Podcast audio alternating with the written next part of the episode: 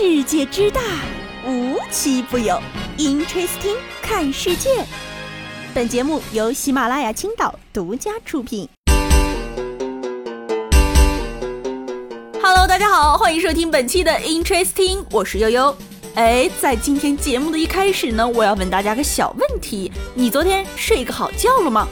为啥这么问啊？随着这个国际睡眠日的到来呢，调查数据说，现在失眠的比例啊是已经上升到了九零后这一代了，而且呢，大部分人一个月里要失眠七天。于是啊，就有人发出了灵魂深处的提问：为什么这届年轻人睡不着？还能因为什么？待在家里真的很容易黑白颠倒啊！最近呢，就有小伙伴总结了今日状态：体温正常，核酸正常，精神失常，体重异常。搞错了，再来。著名精神病专家就说了啊，新冠疫情已经造成了全球七千万人患上抑郁症，九千万人患上焦虑症，上亿人患上失眠症。看看我失眠的源头在这儿呢。我决定从今天起诚聘一个杀手，每天晚上十点半把刀架在我脖子上，逼我睡觉。不仅如此啊，在广大的失眠群体中呢，我要告诉男同志们一个重大消息。男性睡眠小于六点五小时，肺癌风险就会增加百分之一百一十二。什么？还好我睡了六点六个小时。来吧，展示。其实啊，我总觉得阻止我们睡觉的呢，不是烦心的事儿，而是睡前看十分钟手机给我们带来的错觉。看着看着，一抬眼发现十二点了。于是我们日复一日，发现每天都在上演三件事情：第一件事晚上睡不着，第二件事早上起不来，第三件就是后悔昨天睡得太晚了。到底什么时候才能出了这个循环啊？要说这失眠啊，又昨天晚上捧着手机，不小心点开了一个视频，然后差点一夜未眠。这视频里的内容呢，是一男子网购了一条鳄鱼回家，然后在拿刀砍鳄鱼头的时候，鳄鱼复活了。屏幕前的我吓得都跳了起来。鳄鱼抬头说：“我出个复活甲不过分吧？”我长这么大没见过这么嚣张的人。哎，购买的生鲜平台呢，随后也回复了啊，说售卖的是人工养殖并且处理过内脏的鳄鱼肉。视频里的内容呢，应该是这个创作者拼接起来然后摆拍的。我是真不明白了，鸡鸭鱼猪牛肉已经不够吃了吗？现在已经开始吃鳄鱼了，真是贫穷限制了我的想象。毕竟我上一次见到鳄鱼还是在各种惊险刺激的探险片里，没想到有一天它也上了餐桌呀。来了，老弟除了这把不速之客买回家品尝的人，还有一种是主动上门的不速之客，只不过去的是别人家。前几天呢，有个家境富裕的男子，为了满足自己的好奇心，寻求刺激，于是在一个月黑风高的夜晚，悄悄闯入民宅，翻来覆去看到家里有一瓶茅台，于是就兴致来了，想品尝品尝这五十三度的飞天茅台。别人家的总比自己家的香嘛。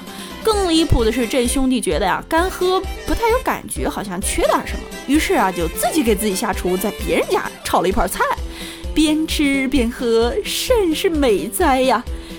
这一切都挺对劲儿的，但唯一不对劲儿的是，这酒是别人家的，菜是别人家的，甚至连家也是别人家的呀！小朋友，寻求一时的刺激可以，但这可不是简单的刺激了。入室盗窃呢，可以根据金额的不同判定不同的罪责，最终的结果呢就交给警察叔叔判定了。但悠悠想问一句啊，有钱人的生活就这么朴实无华吗？非得进去几天，感受感受不一样的节奏吗？一样的神操作呀，还不止这一个。南京一男子报警时呢，称自己被骗了。这被骗呢，在这年头倒也不是什么稀奇事儿，毕竟反诈骗是我们一直都在路上做的。稀奇的是，这人是主动入套的。在被骗之前啊，王先生是熬了好几个大夜，学习了很多这个反诈骗知识。于是呢，他就觉得自己对骗子的套路了如指掌，觉得自己又行了。主动搜索添加了一个刷单兼职群。刚开始呢，王先生心想，这初级套路我学过，我懂啊，小问题。于是成功体现了骗子的一百零五元。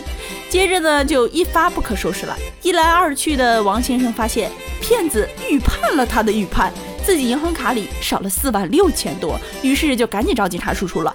警察叔叔也说啊，自己还是头一次见主动送上门被骗的。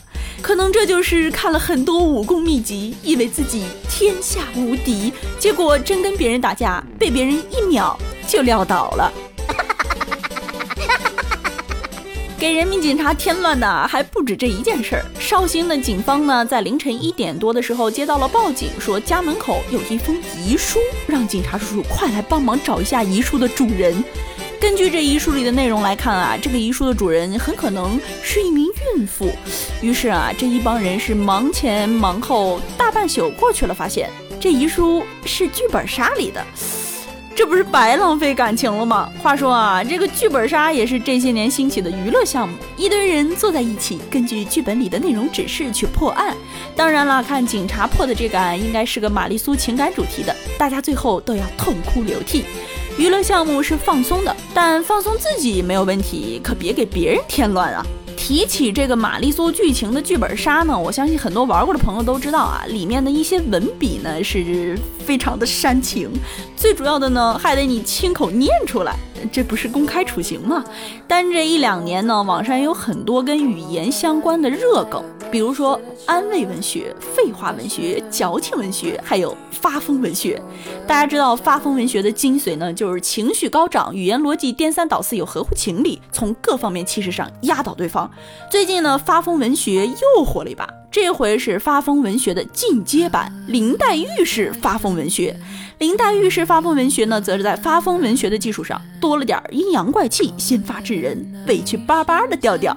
就比如我们在即将到来的清明节假期调休上，可以跟我们的领导说：“你要是这般颠三倒四调休放假，倒不如直接不放假的好，显得我无理取闹了些。”这样的日子继续下去，我大抵是熬不到周末了。单单周一就让我心烦。打他！遇上搞不定的甲方时，你可以这样说：“你这没心肝的，我原是只有这一条命，你改一改二改三改四，最后又改了回去。倒是我被你一直哄骗，我要是去了，可再也不能相见了。”那么今天悠悠的节目也就到这里了。你要是还想要我说点什么，我怕也是说不出来了呢。我们就下期节目再见吧，拜拜。